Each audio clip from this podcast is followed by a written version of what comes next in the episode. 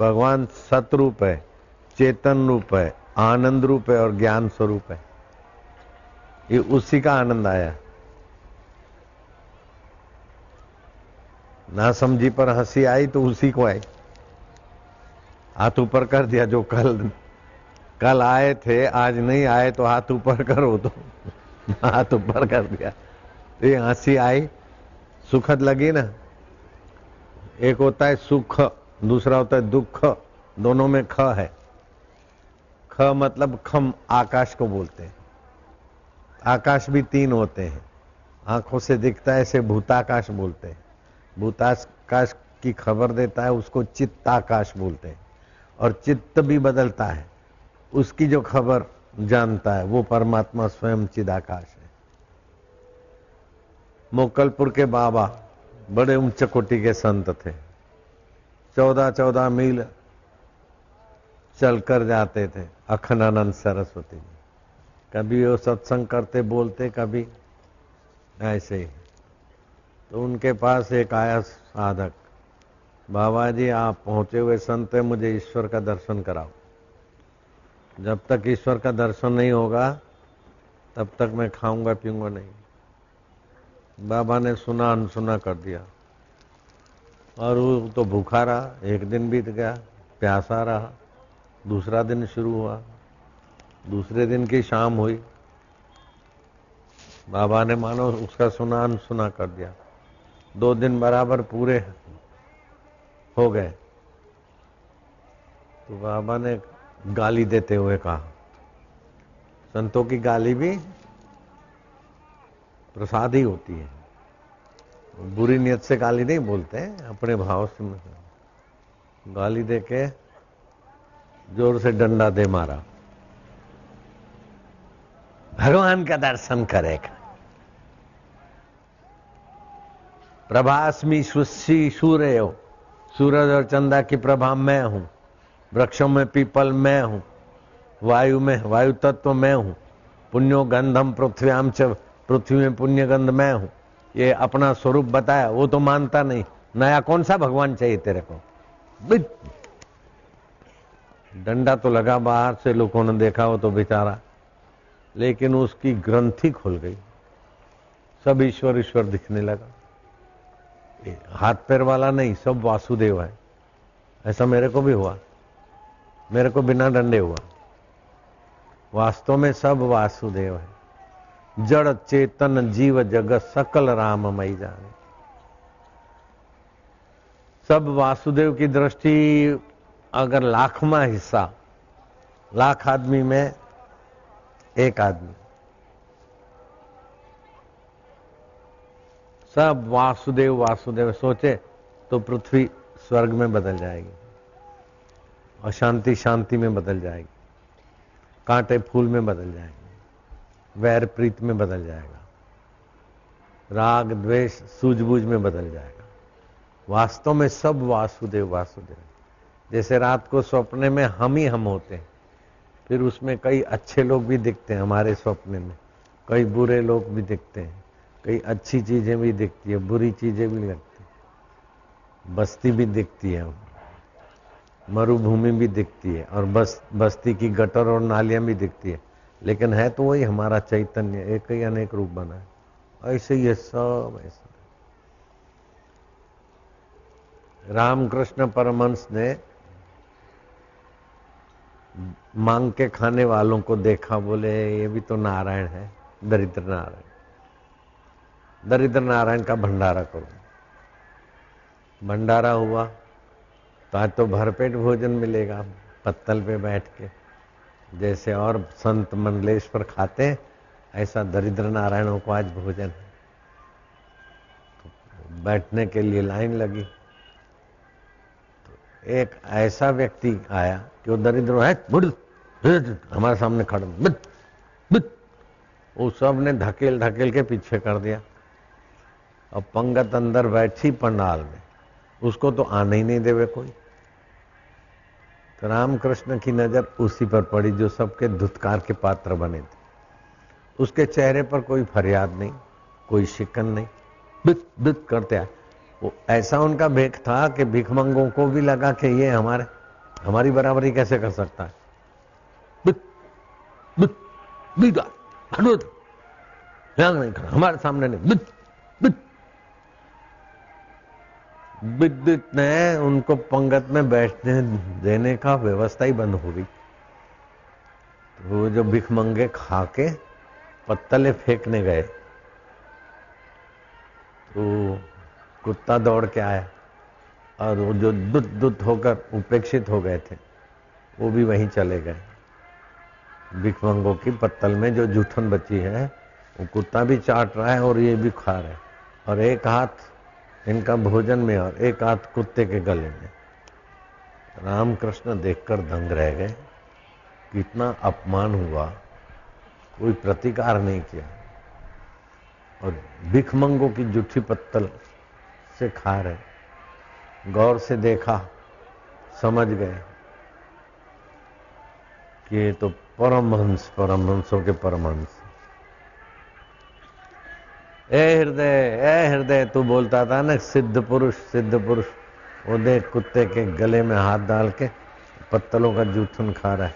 देख सिद्ध पुरुष। उसका मतलब ये नहीं कि सभी ऐसा करे तभी सिद्ध माने जाएँगे, ऐसा नहीं समझना।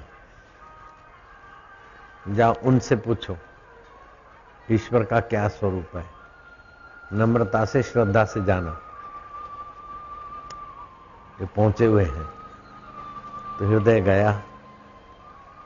प्रणाम किया। वो जो जूठन भिखमंगों की जूठन की पत्तले सभा कर रहे थे और कुत्ते के गले में हाथ था। उनको प्रणाम किया।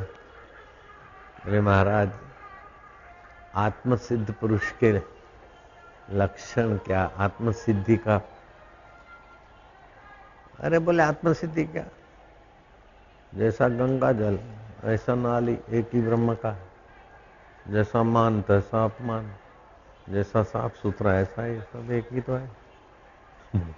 इतना ऊँचा ज्ञान और दिखते कैसे? ऐसे कहीं कहीं महापुरुष का मुझे पता चला तो मैं गया था उनके चरणों में दर्शन करने। ऐसे ऐसे पुरुषों को भी देखा। लेकिन ज़रूरी नहीं कि ऐसी गंदगी में रहे, वो ही महापुरुष है। पागल भी रहते दूरत भी ऐसा कर सकता है। उसको पहचानने की आध्यात्मिक आँख चाहिए। गुजरात में कप्पड़वंज है। तो कप्पड़वंज में एक पोस्ट मास्टर था। उसको कुछ अनुभूति हुई थी, मैंने सुना था उनकी सराहना। तो मैं उनके पास गया, उनके घर।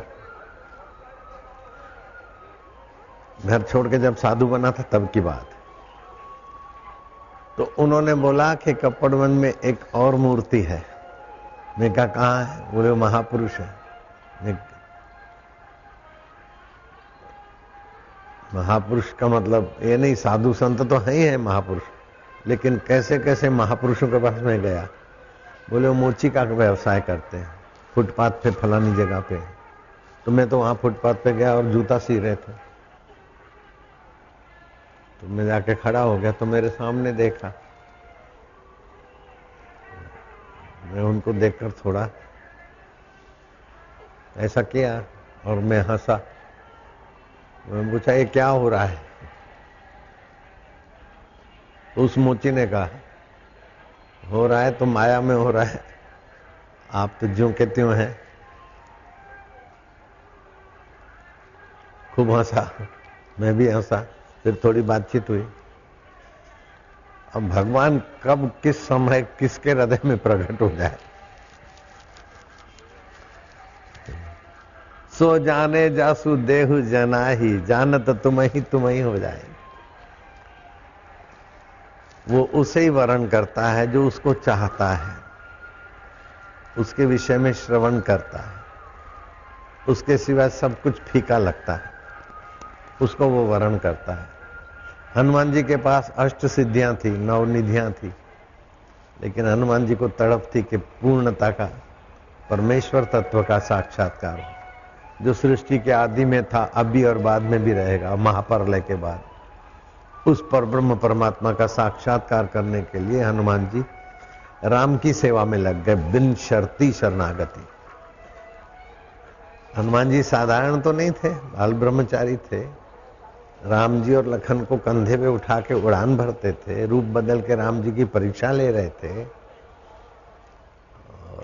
राम काज बिन कहा विश्रामा, ऐसे कर्मनिष्ठ भी थे, निस्वार्थ कर्म योगी थे, भक्त भी थे। ज्ञानी नाम अग्रगण, ज्ञानियों में अग्रगण हनुमान जी माने जाते थे। लेकिन वे भी इस तत्व ज्ञान को पाने के लिए बिन शर्ती शरणागति राम जी के लिए और सारी रामायण के विषय में तो आप लोग जानते हैं। जब अयोध्या में श्री राम जी राज अभिषेक हुआ और विभीषण ने कीमती अति कीमती हीरे मोती जो भी होंगे, अत्यंत कीमती, हार दिया उनको भेंट में। तो राम जी ने वो हार बड़े में बड़ी ऊँची सौगात हनुमान जी को दे दी। और हनुमान जी वो मोती तोड़ तोड़ के फेंकने लगे। तो जो जवेरी थे वो सोचे कि ये इनको तो जमरुक दे देते, सेव फल दे देते, केले दे देते, एक डजन। ये हीरे क्या जाने? हनुमान जी फेंक रहे, इतने कीमती हीरे। लेकिन हनुमान जी जो जानते थे, वो जवेरी कुछ नहीं जानते थे।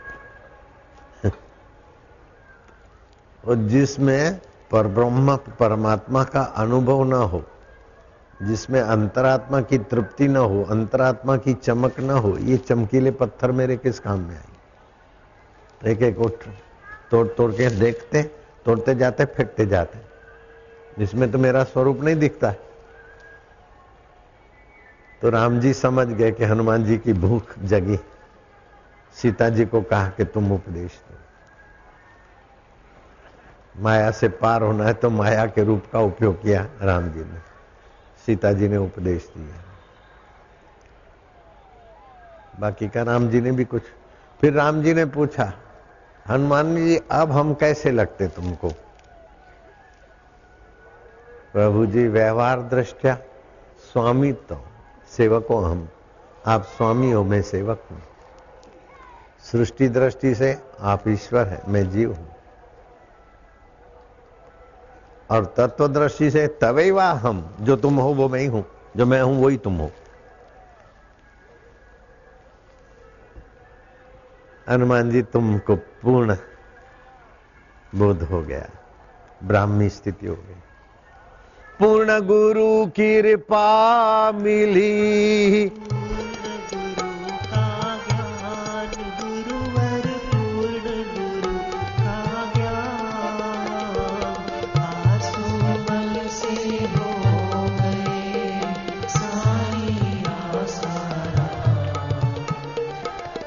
जागृत स्वप्न सुषुप्ति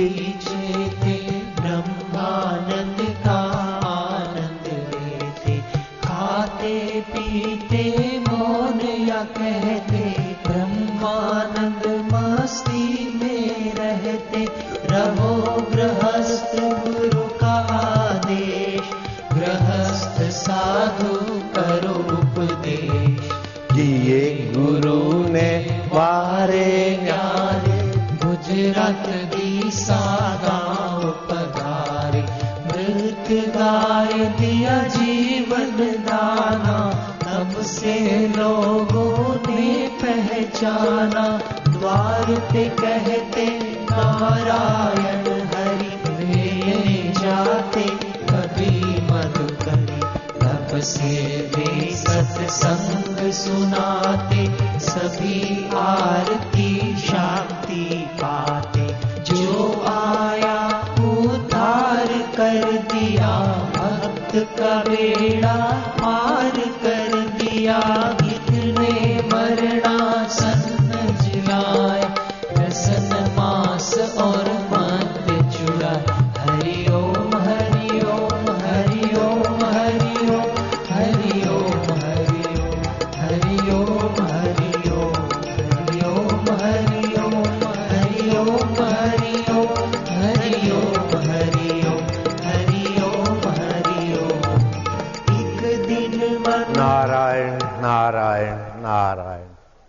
जागृत स्वप्न सुषुप्ति वेखे जागृत आया, चला गया।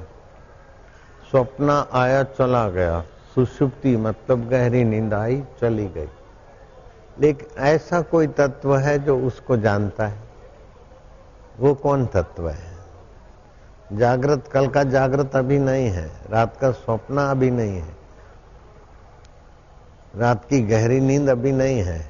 लेकिन कोई तो है जो सपने को, गहरी नींद को और कल की चेष्टाओं को जानता है, वो कौन है? वो कौन है? खोजोगे खोजोगे तो बोलोगे मैं। और मैं का असली रूप और एक आभास रूप दो होते हैं। जैसे सूरज एक असली रूप और दूसरा आईने में सूरज दिखता है।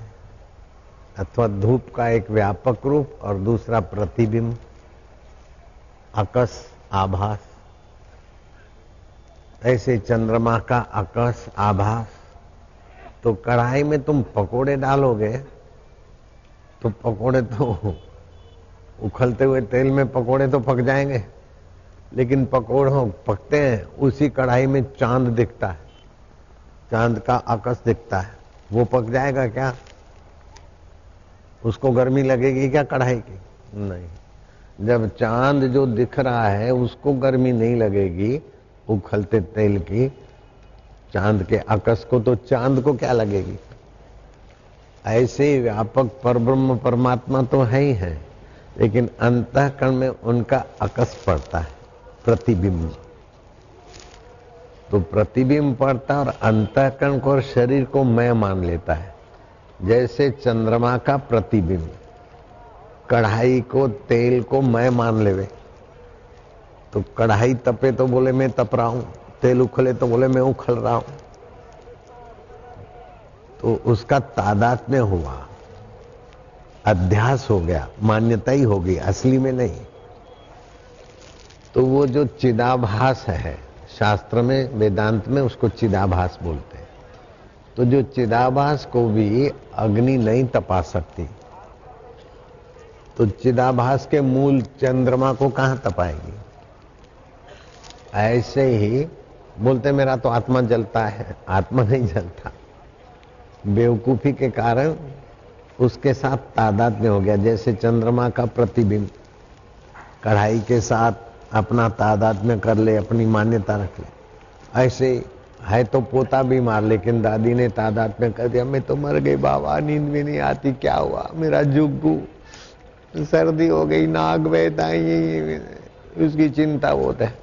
तो जुगू जुगू जैसे तो कई नाग बहने वाले छोरे हैं, लेकिन ये मेरा जुगू है।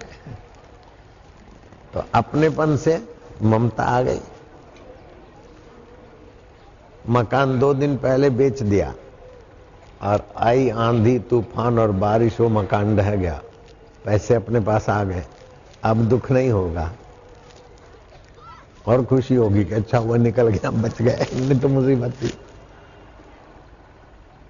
और जिसने चार दिन पहले मकान को अपना नहीं माना था, अब दो दिन पहले मकान अपना मान लिया था आने वाले थे सुबह रहने को, रात को मकान रह गया, उसको दुख होगा, क्योंकि तादाद में हो गया। ईश्वर की सृष्टि में तो मकान वही का वही है, लेकिन जिसका तादाद में था, जिसकी जितनी ममता, उतना उसका सुख दुख हर्ष सुख सुख होकर भी मिट जाता है, दुख होकर भी मिट जाता है, उसको जानने वाला तो चिदानंद परमात्मा जो का त्यों रहता है। तो हम लोग गलती क्या करते हैं? धार्मिक होते हैं, तीर्थ में नहाते बहुत ऊँची चीज़ है। और तीर्थ का फल यह है कि आत्म तीर्थ में ले जाने वाले सत्संग में पहुँचे, वो भी मिला। लेकिन वो जो तादाद में मानने की आदत है, उस तादाद में से तादाद में मतलब उनसे एकत्व। तो शरीर से एकत्व तो मानते तो शरीर की बीमारी को अपनी बीमारी मान लेते हैं। मन से एकत्व तो मानते तो मन के दुख को अपना दुख मान लेते हैं। चित्त से एकत्व तो मानते तो चित्त की चिंता को अपनी चिंता मान लेते हैं। तो कैसा करते हैं? जैसे कढ़ाई में आया हुआ चंद्रमा एकत्व तो मान ले, तेल से, पकोड़े से, कढ़ाई से। ऐसे ये जीव। चेतन विमल सहज सुख राशि। ये चेतन है, विमल है, सहज सुख राशि है। बंध्यो जीव मरकट की नाई, जैसे मरकट माना बंदर। सकड़े बर्तन को गाड़ देते हैं, शिकारी लोग। और उसमें खजूर, छुआरा, गुड़ के ढेले मिश्री और भी कुछ मूंगफली फोफे बड़ी। वो बंदर देखे, वो ऐसे डाल देते हैं, सकड़े मुँह के बर्तन में। हाँ वो छुप जाते और बंदर जाते हैं, लेते तो मुट्ठी उनकी बंद जाती है। मुट्ठी बंद जाती तो अब वो पतले सकड़े मुँह का था, मुट्ठी बंद गई, अब हाथ निकलता नहीं। तो समझते हमारे को किसी ने पकड़ लिया, खुद ही मुट्ठी बाँध लिया। और पैर पछाड़ते हैं, दूसरा हाथ पछाड़ते पूछ पछाड़ते सिर पटकते चीखते सब कुछ करते घबरा कर डबल भी कर लेते, सिंगल भी कर लेते, लेकिन जो करना चाहिए वो नहीं करते। करना क्या चाहिए? कि जो मुट्ठी पकड़ी है, वो खोल दे और फिर एक एक दाना करके खाए तो सब माल उनका लेकिन वो वो नहीं करते। तो मुट्ठी पकड़ते तो क्या मुट्ठी उनकी बनी रहती है? नहीं। वो शिकारी आते हैं, बंदर फंसाने वाले। उसके गले में फंदा बांधते और मुट्ठी पर ज़ोर से हाथ पे डंडा मारते तो मुट्ठी तो मुट्ठी खुल जाती लेकिन फिर घर घर भीख मंगवाते रहते ऐसे ही मेरा मेरा मेरा तो पकड़ते तो नहीं है, मृत्यु रूपी मदारी आता और सब छुड़ा देता है। लेकिन मेरे मेरे की वासना न न छूटने के कारण फिर उसी माहौल में बेचारा भटकता है। तो मेरा मेरा कहने की सत्ता उस चैतन्य से आती है। उस चैतन्य को मेरा माने तो तो बेड़ा पार हो जाए, लेकिन चैतन्य की सत्ता से और चीज़ों को मेरा मेरा मानता है। और चैतन्य को मूल को नहीं जानता, जैसे प्रतिबिंब है कढ़ाई में आता तो उसी को तादात्म्य करे और मूल चंद्रमा को नहीं जाने तो दुखी होगा। और मूल चंद्रमा को जाने, कढ़ाई कढ़ाई का काम कर रही पकोड़े पकोड़े का काम करे। पकोड़े समोसे जो भी मान लो। ऐसे ही दुख मन में आया, चिंता चित्त में आई, बीमारी शरीर में आई। हम हैं अपने आप हर परिस्थिति के बाप। इतना अपमान हुआ उस संत का। भिखमंगों ने अपमान कर दिया। चित्त में दुख नहीं हुआ। कुत्ते के गले में हाथ डाल के और पत्तले जूठी खा रहे। लेकिन मन में ग्लानी नहीं होती। सब वासुदेव है। जड़ चेतन जीव जगत सकल राम मई जान। तो इसमें भी कई प्रकार के महापुरुष होते हैं। ये परमहंस कोटि के हैं। नाय नाय, ऐसे परमहंस संत को मैंने अच्छी तरह से नजीक से देखा कि कई वर्षों से पेड़ के नीचे बैठे तो बैठे।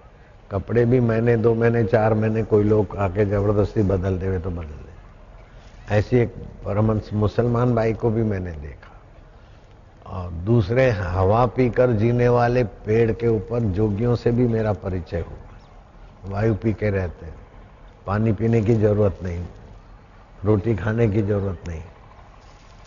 हरिद्वार सप्त सरोवर की झाड़ियों में। अब तो वो झाड़ियाँ कम हो गई। पहले उधर बहुत साधु रहते थे। सब पेड़ पे नहीं रहते थे, अलग अलग झुपड़ियाँ थी, एक साधु पेड़ पे ही रहते थे। तो उनसे मैं 135 साल के थे। दूसरी एक साध्वी माई थी माता जी वाह वाह। वो भी अभी उसका शरीर शांत हुआ। 138 साल की उम्र थी उसकी। उसने बताया कि मैं बद्रीनाथ में बारह महीना रहती थी और 25 साल रही, वो सच्ची बात। तो जब पट खुलने वाले थे तो गंगोत्री से तीन साधु आकाश मार्ग से आए, पद्मासन पे बैठे, योग सिद्धि से। जब बद्रीनाथ भगवान के दर्शन के लिए उतरे तो पूरी बद्रीनाथ की बाज़ार बंद हो गई। उसने आज से मेरे को तीस साल पहले का होगा और तीस और पच्चीस, पचपन साल पहले की घटना होगी, साठ साल पहले की। तो शास्त्रों में तो जानते हैं कि योगी आकाश गमन करते हैं, ये वो, लेकिन ऐसे योगी पुरुष कभी कहीं होते भी हैं। दूसरा, ये शरीर में रहे और इस शरीर से निकलकर दूसरे शरीर में प्रवेश हो। उनकी घटना तो यहाँ मैं पहले सुना के गया था। जो तीर्थ में कष्ट सहकर अपना नियम करते और दान का नहीं खाते, दुराचार नहीं करते, व्यभिचार नहीं करते, तीर्थ के नियम पालते हैं उनके तो एक ही जन्म में कई कई जन्मों के पाप भी मिट जाते हैं और कई ऊँचे लोगों की प्राप्ति भी हो जाती है। कुंभ स्नान का तो बड़ा महत्व है। तो खैर, अपन बात करेंगे उस राजा के मृतक शरीर को देखकर। गोरखनाथ द्रवित हो गए कि गुरु जी इनको जीवन दान मिले। गुरु जी ने क्षण भर ध्यान किया, बोले, वत्स कि धर्मात्मा राजा था और ओमकार का जप करता था। इसीलिए इस ब्रह्मांड को लांग कर वो चला गया है। इसको जीवित करना अपने बश का नहीं रहा। इस ब्रह्मांड में होते तो मैं बुला लेता। तो जोगी गोरखनाथ ने कहा गुरु जी आज्ञा दीजिए, मैं इस राजा में प्रविष्ट हो जाऊँ। और रानी को एक आध बेटा मिल जाए, बारह साल तक रहूँ, फिर उस बेटे को राजगद्दी दे के आऊँ। बोले, तू युवा योगी इस झंझट में मत पड़, ये काम मैं कर लेता हूँ। जो आज्ञा गुरु जी मच्छंद्र नाथ ने अपना सुव्यवस्थित जगह पर शरीर रखा और सूक्ष्म शरीर से राजा में प्रविष्ट हो गए। राजा हिला। मातम मचाने वाली रानी के जीवन में तो क्या खुशी हुई होगी कल्पना करो। पब्लिक भी खुशी हुई। अब मच्छंद्र नाथ का सूक्ष्म शरीर। तो जो परमात्मा तो व्यापक है, लेकिन जहाँ जहाँ आयना करते हैं, वहाँ वहाँ प्रतिबिंब होता है। ऐसे जहाँ जहाँ अंतकण होता है, वहाँ परमात्मा का रिफ्लैक्स, प्रतिबिंब पड़ता तो अंतकण कैसा होता है? पाँच कर्म इंद्रिया सूक्ष्म होती है। पाँच ज्ञान इंद्रिया पाँच प्राण, मन और बुद्धि, ये सत्रह तत्वों का सूक्ष्म शरीर मिलता है। तो ये नेत्र इंद्री के रहने का गोलक है, लेकिन रूम, रूप तन मात्रा सूक्ष्म होती है। ऐसे ही कान जो है, श्रोत्र इंद्री के रहने की जगह है। तो। कान तो होते हैं, लेकिन श्रोत्र इंद्री कमज़ोर होती है। श्रोत्र इंद्री काम नहीं करती तो बहरा हो जाता है नेत्र इंद्री काम नहीं करती, पानी सूख गया तो आँख होते हुए भी आदमी नहीं देखता। तो इनको सूक्ष्म तन मात्राएँ कहते हैं। ज्ञान इंद्री पाँच ज्ञान इंद्रिय है, पाँच कर्म इंद्रिय है। हाथ, पैर जीव बोलती तब कर्म इंद्रिय है। चखती है तब ज्ञान इंद्रिय है। ऐसे ही एक की बेकी की ये कर्म इंद्रिया है। तो पाँच कर्म इंद्री, पाँच ज्ञान इंद्री। और हम श्वास लेते प्राण, लेकिन पाँच विभागों में बदल जाता तो प्राण, अपान, व्यान, उदान, समान। लेते तो प्राण, लेकिन नीचे से श्वास जब गंदी हवा फेंकते तो अपान होता है। पीते पानी तो अलग कर देता है, खाते तो अलग कर देता है, उसे उदान कहते हैं। चौथा होता है व्यान और पांचवा होता है पूरे शरीर में प्राण व्यापक उसको समान बोलते हैं। प्राण, अपान, व्यान, उदान, समान, ये पाँच प्राण। पाँच कर्म इंद्री, पाँच ज्ञान इंद्री, पंद्रह हो गए, मन और बुद्धि तो सत्रह। अथवा तो मन, बुद्धि, चित्त, अहंकार। मन, बुद्धि बोलो तो चित्त, अहंकार उनसे जोड़ देते तो सत्रह होते और अलग से लो तो उन्नीस तत्व। उसको बोलते सूक्ष्म शरीर। तो घड़ा भी, जिधर भी जाता है तो आकाश उधर अब घड़ा आपने यहाँ से उठाया, दूसरी जगह ले गए। तो यहाँ का आकाश दूसरी जगह नहीं ले जाओगे, आकाश तो आर पार हो जाता है। जिधर भी जाओगे तो घड़े में आकाश मौजूद रहेगा। चाहे कांच का घड़ा हो, चाहे मिट्टी का घड़ा हो, चाहे लोहे का घड़ा और सील बंद हो, लोहे में से भी आकाश प्रसार हो जाएगा। आकाश भरपूर है, ऐसे ही चिद आकाश परमात्मा भरपूर है। जिधर सूक्ष्म शरीर जाएगा, उधर परमात्मा चेतना तो मिलेगी। और सूक्ष्म शरीर में अपने अपने संस्कार होते अपने अपनी वासना होती उसके अनुसार उसको सत्ता सत्ता तो भगवान की जो की है, वासना के अनुसार वो चेष्टा करता है। जैसे बैटरी वाली गाड़ी हो या कोई भी गाड़ी हो, कार तो उसमें चलने का पावर तो होता है, लेकिन ड्राइवर की जैसी जैसी इच्छा होती है उधर उधर गाड़ी घूमती है। ऐसे ही सूक्ष्म शरीर की जिधर जिधर वासना होती है, उसी उसी शरीर में, उसी उसी वातावरण में जाता है। तो मनुष्य को बड़ी स्वतंत्रता दी है भगवान ने कि अपनी इच्छा के अनुसार लोक लोकांतर में जाता है। ये जो इस ब्रह्मांड के बिना कई ब्रह्मांड है तो उन ब्रह्मांडों की व्यवस्था अलग है। इधर तुम्हारे हज़ार साल बीत गए, और उधर बारह दिन भी नहीं बीते। ऐसे ब्रह्मांड भी है। योग वशिष्ठ में आती है, कथा है। जैसे तुम्हारा एक हफ़्ता भी नहीं बीता, लेकिन तुम्हारे शरीर में जो बैक्टीरिया है, उनकी तो कई पीढ़ियाँ बीत गई। ऐसे ब्रह्मा जी का एक दिन में तो चौदह इंद्र बदल जाते और मनुष्य तो कितने ही बदल जाते होंगे। देवताओं का एक दिन होता है तो हमारा एक साल बीत जाता है। तो देश काल के अनुसार भिन्न भिन्न व्यवस्थाएँ हैं।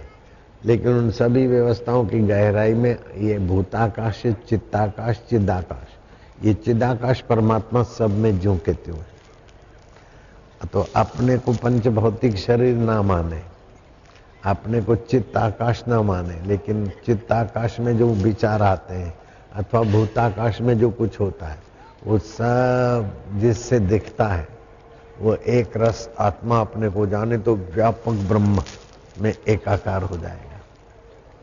अनंत ब्रह्मांडों में आत्मवेता फैल जाते ये जो अपने को सूरज दिखता है ना, वो आकाश गंगा के सूरजों से सबसे छोटा सूरज है, लेकिन पृथ्वी से तेरह लाख गुना बड़ा है।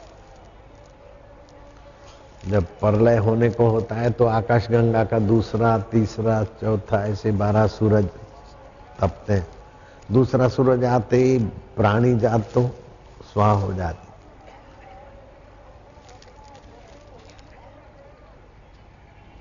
जिसको विज्ञानी बोलते आकाश गंगा, वो अपने शास्त्रों में तप लोग से वर्णित है। आगी आग तपनी तपनी। आकाश गंगा में 400 करोड़ सूरज हैं। अग्निलोक तपलोक बोलो। मेरे गुरुजी बोलते थे लोग ये विज्ञानी बोलते हैं कि चंद्र में जाके आए चंद्रलोक तक। चंद्रलोक तक नहीं गए। ये तो ग्रह तक गए, चंद्र ग्रह तक। चंद्रलोक इन्होंने देखा ही नहीं। मैं गुरुजी के साथ था, मुसाफरी कर रहा था। तो किसी भक्त ने पढ़कर सुनाया टाइम्स ऑफ़ इंडिया कि साई साई, अमेरिका चंद्रलोक तक पहुँच गया है और एक साल में अमेरिका वहाँ बड़ा होटल बनाएगा और richest people can stay within one year धनी आदमी वहाँ रह सकेंगे। मेरे गुरु जी ने जरा सा, अरे बोले, कुछ भी नहीं हुआ, छोड़। रिचेस्ट पीपल से नहीं बना पाएँगे। चंद्रलोक है ही नहीं तो ग्रह है। और साल भर में तो क्या नहीं बना पाएँगे। इस बात को उनचालीस साल हो गए। अभी तक अमेरिका ने चंद्रलोक में होटल बनाई, ऐसा आपने, हमने नहीं सुना। भारत के संतों की कैसी ऊँची पहुँच है। जो करोड़ों करोड़ों नहीं, अरबों खरबों रुपए खर्च के, थक के, चुप होके बैठ गए, वो बात लीलाशाह प्रभु जी ने चालू ट्रेन में जान ली थी।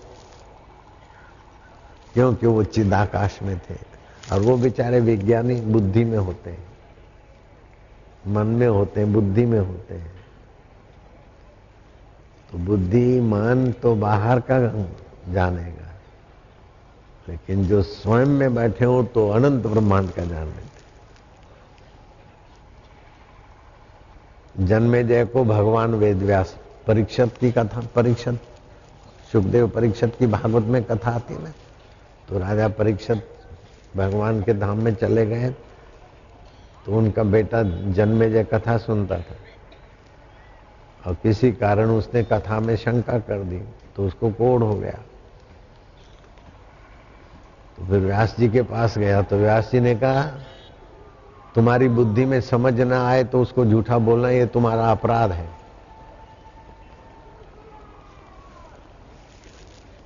अब मैं तुमको बोलता हूँ कि थोड़े दिन में तुम्हारे पास सौदागर आएगा।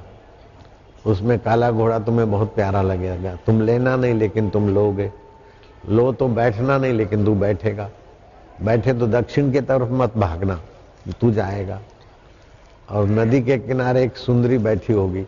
तू उसे बात नहीं कर रहेगा करना, लेकिन करेगा। बात करे, लेकिन घोड़े पर साथ में बिठाकर मत लाना, लेकिन तू लाएगा। साथ पे लाए तो लाए, लेकिन उसे विवाह मत रचना, लेकिन तू विवाह रचेगा। और फिर बड़े बुज़ुर्ग ब्राह्मण किसी संत के दर्शन के लिए चले जाएँगे छोटे छोटे छोरे टाइप होंगे, उनके द्वारा तू विवाह का कार्य संपन्न कराएगा।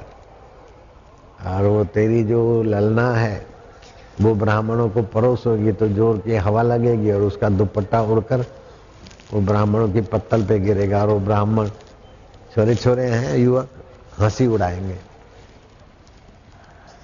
तू तलवार नहीं निकालना, लेकिन तू तलवार निकालेगा। उनका सिर मत काटना, लेकिन तू काटेगा। और उसे तुझे ब्रह्म हत्या लगेगी। संभल सके तो संभल। बोले, महाराज, आपने कह दिया, अब मैं वो घोड़ा लेने वाला ही नहीं हूँ। बोले, देखो, एक तो मंद प्रारब्ध होता है, मंद तकलीफ़ होती है, उसको तो आदमी अपने पुरुषार्थ से हटाता है। तीव्र तकलीफ़ होती है तो भगवान और संत और अनुष्ठान से हटती है। लेकिन तर तीव्र होती है ना तो होनी होके ही गुजरती देखो, तू बच सके तो बच, नहीं बच सका, सब वहाँ। महाराज ने तो मना की, लेकिन अब थोड़ा सा जाते सुंदरी से बात नहीं करना, लेकिन जरा सा करते घोड़े पे नहीं लाना, लेकिन जरा सा ले जाते। विवाह मत रचना, लेकिन अब क्या है? ऐसा करते करते सब हुआ। तो चिद आकाश में वो सब पता है। परमात्मा में सदा वर्तमान काल है। ये तो हम मन बुद्धि में रहते ना, इसीलिए काल के तीन विभाग हो गए। जो गुजर गया, उसको भूतकाल बोलते हैं। जो आने वाला है, उसको भविष्य बोलते हैं। जो अभी गुजर रहा है, उसको वर्तमान बोलते हैं। लेकिन ये भूत और भविष्य वर्तमान में ही सिद्ध होते हैं। वर्तमान के बिना भूत और भविष्य का ज्ञान किसको होगा? तो सदा जो वर्तमान है चिराकाश परमात्मा, उसी से भूत और भविष्य होता है। तो परमात्मा में जिनकी स्थिति होती है, वो बता देते हैं कि ऐसा होगा, ऐसा हुआ था। मेरे गुरुजी कभी ऐसी सी बात बोल देते हैं कि उस समय तो मुझे आश्चर्य लगता था ये पहली बार आया हो गुरु जी लेकिन अब पता चला कि उन महापुरुषों के लिए सब सहज में है। तो आपको वर्तमान चिदाकाश में ठहराने के लिए मैं हरिओ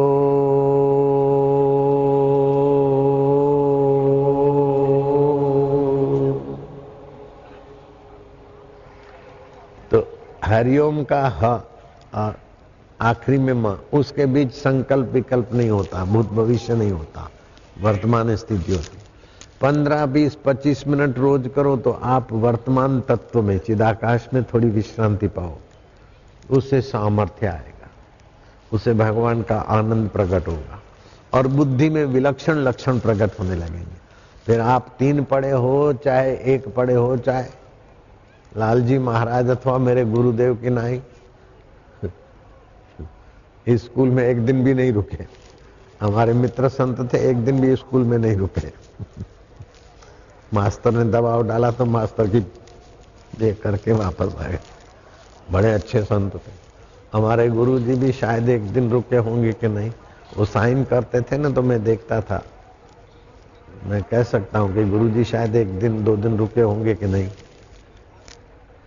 साइन करने में, अक्षर लिखने में गुरु जी को समय लगता था। हम तीसरी पढ़े तो हमको समय नहीं लगता, लेकिन गुरु जी कितना पढ़े होंगे? सारी पढ़ाइयाँ जहाँ पोनी हो जाती, ऐसा पढ़े हुए महापुरुष के लिए हम कैसे कह सकते कि गुरु जी नहीं पढ़े थे? सारी पढ़ाइयों के मूल में पहुँचे थे। ब्राह्मी स्थिति प्राप्त कर। हमारी पढ़ाई यहाँ, आप लोगों की यहाँ, ये ग्रेजुएशन कुछ भी नहीं उसके आगे। तो गुरु जी उसमें स्थित थे तो उनके लिए तो तुरंत राम सुखदास महाराज भी तुरंत बात बता देते। और भी दूसरे कई संत। आप भी वहाँ पहुँच सकते हैं। वास्तव में सभी वहाँ पहुँचे हुए हैं, लेकिन वहाँ का पता नहीं, हर तरंग पानी से जुड़ा है। ऐसे सभी का मन परमात्मा से जुड़ा है। लेकिन बाहर भाग भाग के तुच्छ हो गया। रात्रि को आते हैं तो बेहोशी में, अज्ञानता में चले जाते हैं। लेकिन रात को भी अगर होश में आकर परमात्मा के निकट पहुंचो तो आपकी निद्रा, योग निद्रा हो जाएगी। आपका कर्म कर्म योग हो जाएगा। इसलिए मुझे पचहत्तर साल हो गए ना तो मैं लंबा चौड़ा भाषण या सत्संग विस्तार वाला नहीं करना चाहता हूँ। बस कट टू कट, जल्दी में जल्दी लोगों को फ़ायदा हो जाए। इसलिए ओमकार की साधना, दीर्घ प्रणवा का जाप, अथवा रात को सोते समय दीक्षा में बता देता हूँ ऐसे नींद करो। तो तुमको समय कम में जल्दी अनुभव हो जाए। कम समय में तुम्हारे विकार विकार भाग जाए। कम समय में तुम्हारे पाप बाप कट जाए, कम समय में तुम्हारी समस्याओं का समाधान। क्योंकि मेरे पास अब निवृत्ति का जीवन आ रहा है ना। नानक जी, साठ साल में निवृत्त हो गए, मुझे पचहत्तर हो गए। तो मैं चाहता हूँ कि जल्दी से जल्दी साधक उन्नत हो जाए और फिर मैं एकांत में। जितना आप परमात्मा में विश्रांति पाते, उतना प्रकृति में आपका अधिकार जम जाता है उथल पाथल हो जाते जीव की और ब्रह्मवेता की क्या पहचान है? जीव को कुछ भी है तो कर्म करना पड़ता है।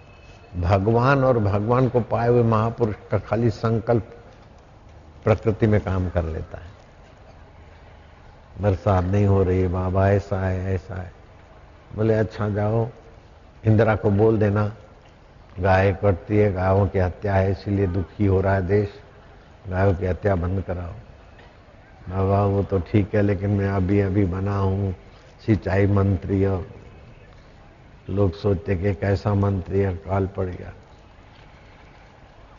बोले अच्छा मैं, बाबा खड़े थे, देवरहा बाबा। नाम जानते हैं, देवरहा बाबा का तो हाथ ऊपर करो। मैं तो उनसे मिला था दो बार, बड़ा स्नेह किया था, बड़े ऊँचे कोटि के संत थे। जहाँ खड़े थे बालू में बोले, ले, गठरी बाँध ले। बालू की गठरी बांधी। तो उनका सेक्रेटरी उठा रहा था। बोले, नहीं नहीं, ये मंत्री बनाए ये उठावे ना। परिश्रम का पता चले इनका काम है। तो मंत्री ने उठाई वो गठरी, गाड़ी में रखी। बोले, तेरे पास तो हेलीकॉप्टर है, बड़ा मंत्री है, सिंचाई मंत्री। जिस जिस राज्य में अकाल पड़ा है, वहाँ छिटकाव कर देना। हो जाएगी बारिश। और बारिश हो गई। ये तो दिया बालू, बाकी ऐसे भी हो सकता है। उनके महापुरुषों के संकल्प में क्या क्या होता है, वो तो वहाँ कोई नीति नियम नहीं बना सकते कि ऐसा होता है, ऐसा नहीं होता, इतना होता है। उसकी कोई किताब नहीं लिखी जा सकती। मत करो वर्णन, हर बेअंत है। परमात्मा बेअंत है तो परमात्मा में विश्रांति पाए हुए महापुरुषों की लीला और सूझबूझ भी बेअंत है। ब्रह्मज्ञानी की मत कौन बखाने, गुरवाणी में आता है। ब्रह्मज्ञानी की गत ब्रह्मज्ञानी जाने। ब्रह्मज्ञानी को खोजे महेश्वर, ब्रह्मज्ञानी आप परमेश्वर। ब्रह्मज्ञानी का कथ्या न जाई आधा अखर नानक ब्रह्मज्ञानी सबका ठाकुर। ब्रह्मज्ञानी का भोजन ज्ञान, ब्रह्मज्ञानी का ब्रह्म ध्यान। ब्रह्मज्ञानी की। मुगत भुगत का दाता, ब्रह्मज्ञानी पूर्ण पुरुष विधाता। वाराणसी तो नजीक है यहाँ से। संत किन्नाराम रहते थे उस समय। तुलसीदास महाराज भी रहते थे। तो काशी के सेठ को संतान नहीं होती थी, सारे उपाय करके थक गया।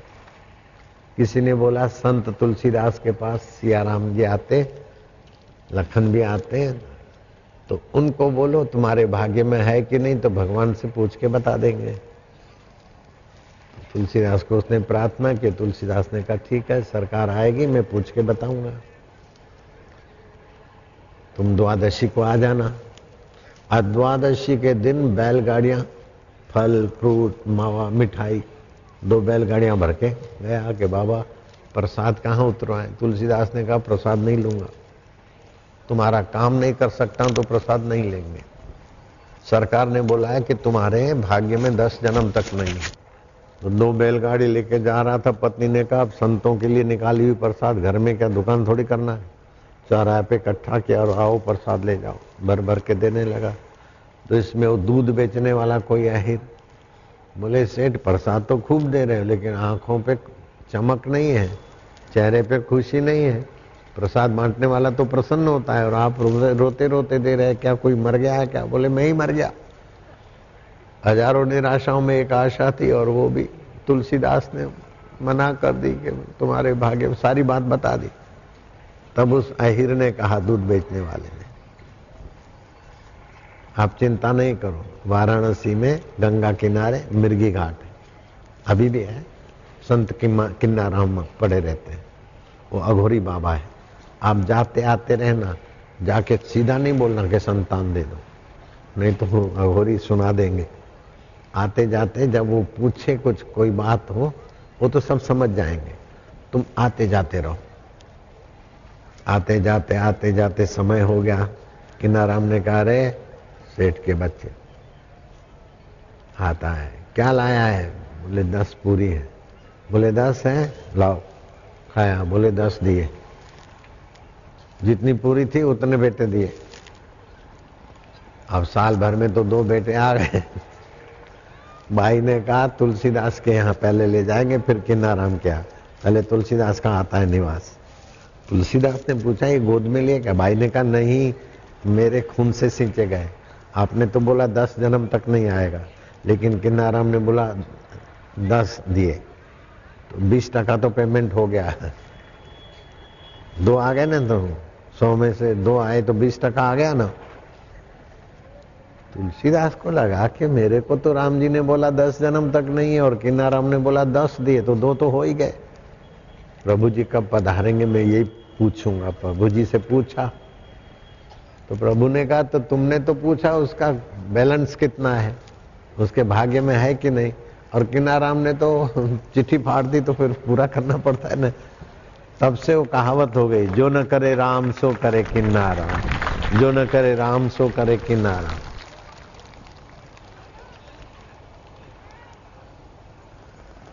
तो योग समान बल नहीं, सांख्य समान ज्ञान नहीं किन्नाराम का योग सामर्थ्य था। तो हनुमान जी को तत्व ज्ञान की महत्ता, योग सामर्थ्य तो हनुमान जी के पास पहले भी था, लेकिन तत्व ज्ञान के बिना हनुमान जी। पूर्णता का अनुभव नहीं होता तो राम जी की सेवा में लगे। तो मैं आपके जीवन में शरीर स्वस्थ रहे, वो तो चाहता हूँ, वो प्रयोग बताता हूँ। मन प्रसन्न रहे, ये भी मैं कोशिश करता हूँ और प्रसन्नता मिलती है आपको। बुद्धि में, बुद्धिदाता का ज्ञान आपका ऐसा हो कि मृत्यु आए उसके पहले आपको अनुभव होना चाहिए कि जो मरता है वो मैं नहीं हूँ।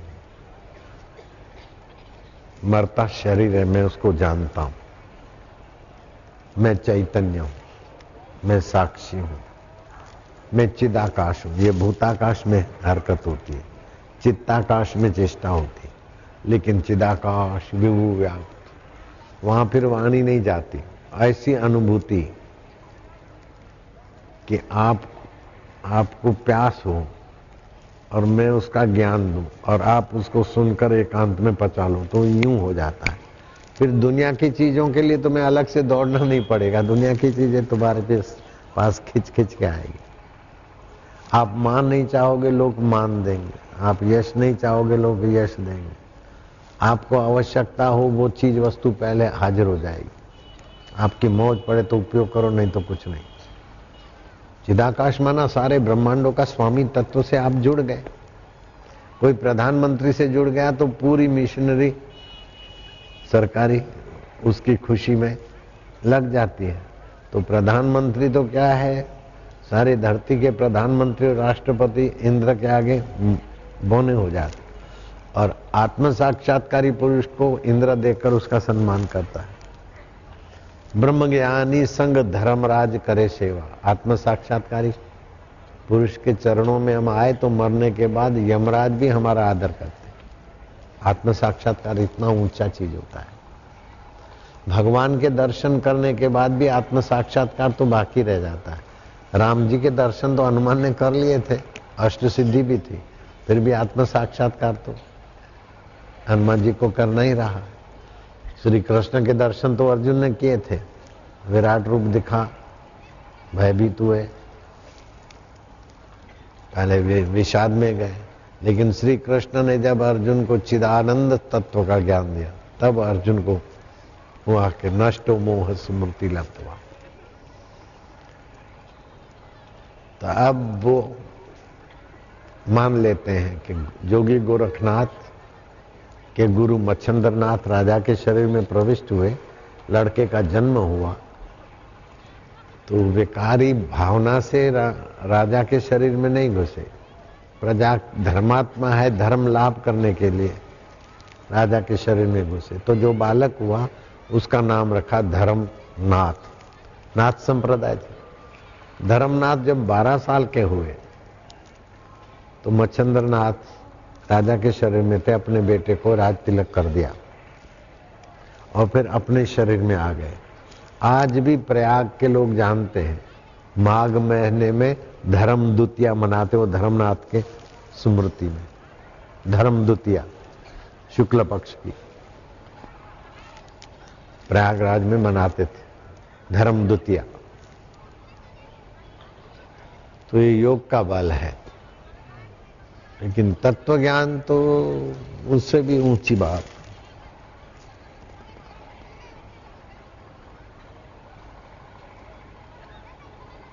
सारे तीर्थों में उसने स्नान कर लिया, सारे यज्ञ कर लिए, सारे तप कर लिए, सारे दान दे दिए, सारे पितरों का सदगति कर लिया, जिसने एक क्षण भी ब्रह्म परमात्माओं का ज्ञान सुनकर उसमें विश्रांति पाई। स्नातम तेन सर्व तीर्थम दातम तेन सर्व दानम कृतम तेन सर्व यज्ञम उसने सारे तीर्थ कर दिए, सारा दान दे दिया, सारे यज्ञ कर लिए। ये न क्षणम मन ब्रह्म विचारे स्थिरम कृतवा। एक क्षण के लिए भी उस ब्रह्म परमात्मा का ज्ञान में मन को विश्रांति दिलाई।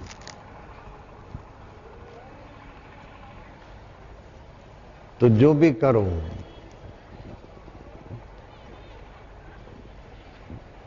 सभी के रूप में वही परमात्मा चैतन्य चिदाकाश। इससे आपका ज्ञान जल्दी जागृत हो जाएगा, आपका भाव शुद्ध हो जाएगा। जिधर जाना है ना, उधर की अभी भावना करो तो जल्दी पहुँच जाओ। सब वासुदेव है, सब हरि का रूप है। तो मोकलपुर के बाबा ने मारा डंडा तो साधु को, जो बोला था ना, ईश्वर की प्राप्ति किए बिना नहीं जाऊँगा। ये चंद्रमा ईश्वर बोलते मैं चंद्रमा हूँ, मैं सूरज हूँ, मैं हवाएँ हूँ, वृक्षों में पीपल मैं हूँ, पृथ्वी में गंध गुण मेरा है। तो उसको तो मानता नहीं, नया भगवान कौन चाहे धड़ा उसको पता चल गया, वास्तव में सब वासुदेव वासुदेव। है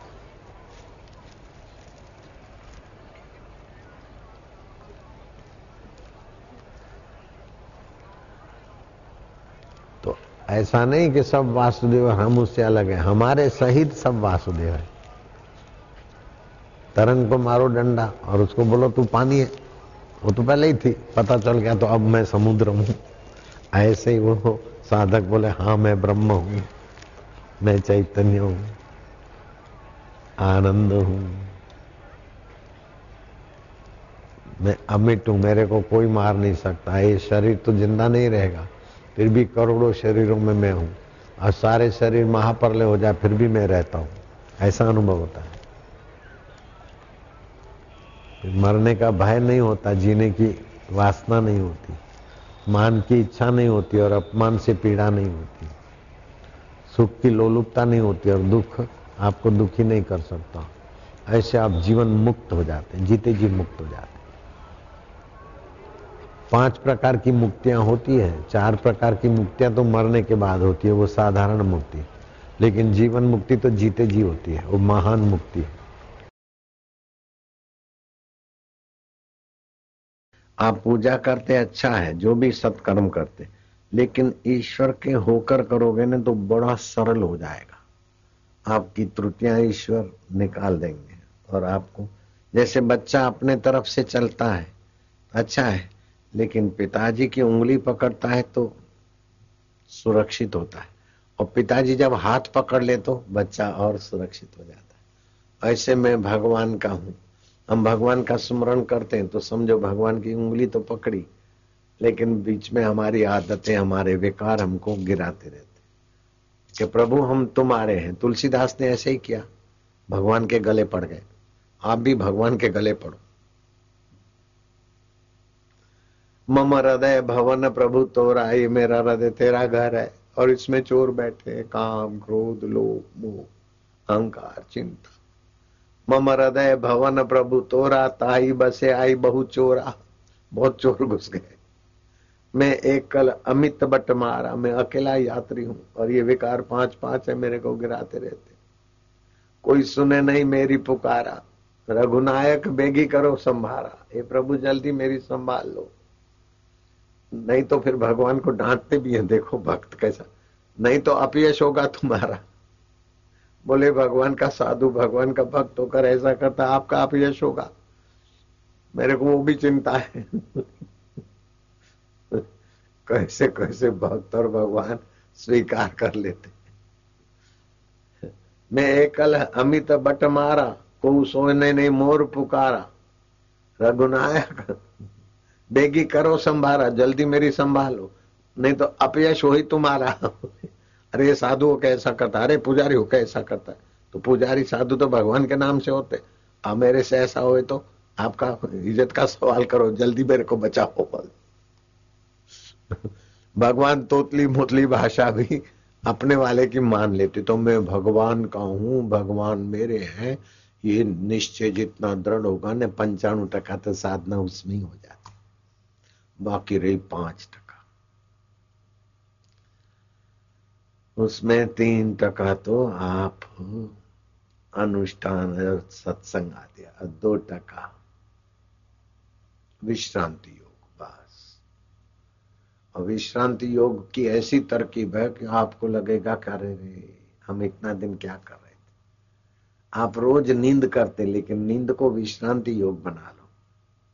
रोज कर्म करते, कर्म को कर्म योग बना लो, बस। कर्म किए बिना तो नहीं रह सकते, उसमें कर्म में योग जोड़ दो। नींद किए बिना नहीं रह सकते, उसमें नींद योग जोड़ दो, बस। नींद कंपलसरी है, कर्म भी कंपलसरी है।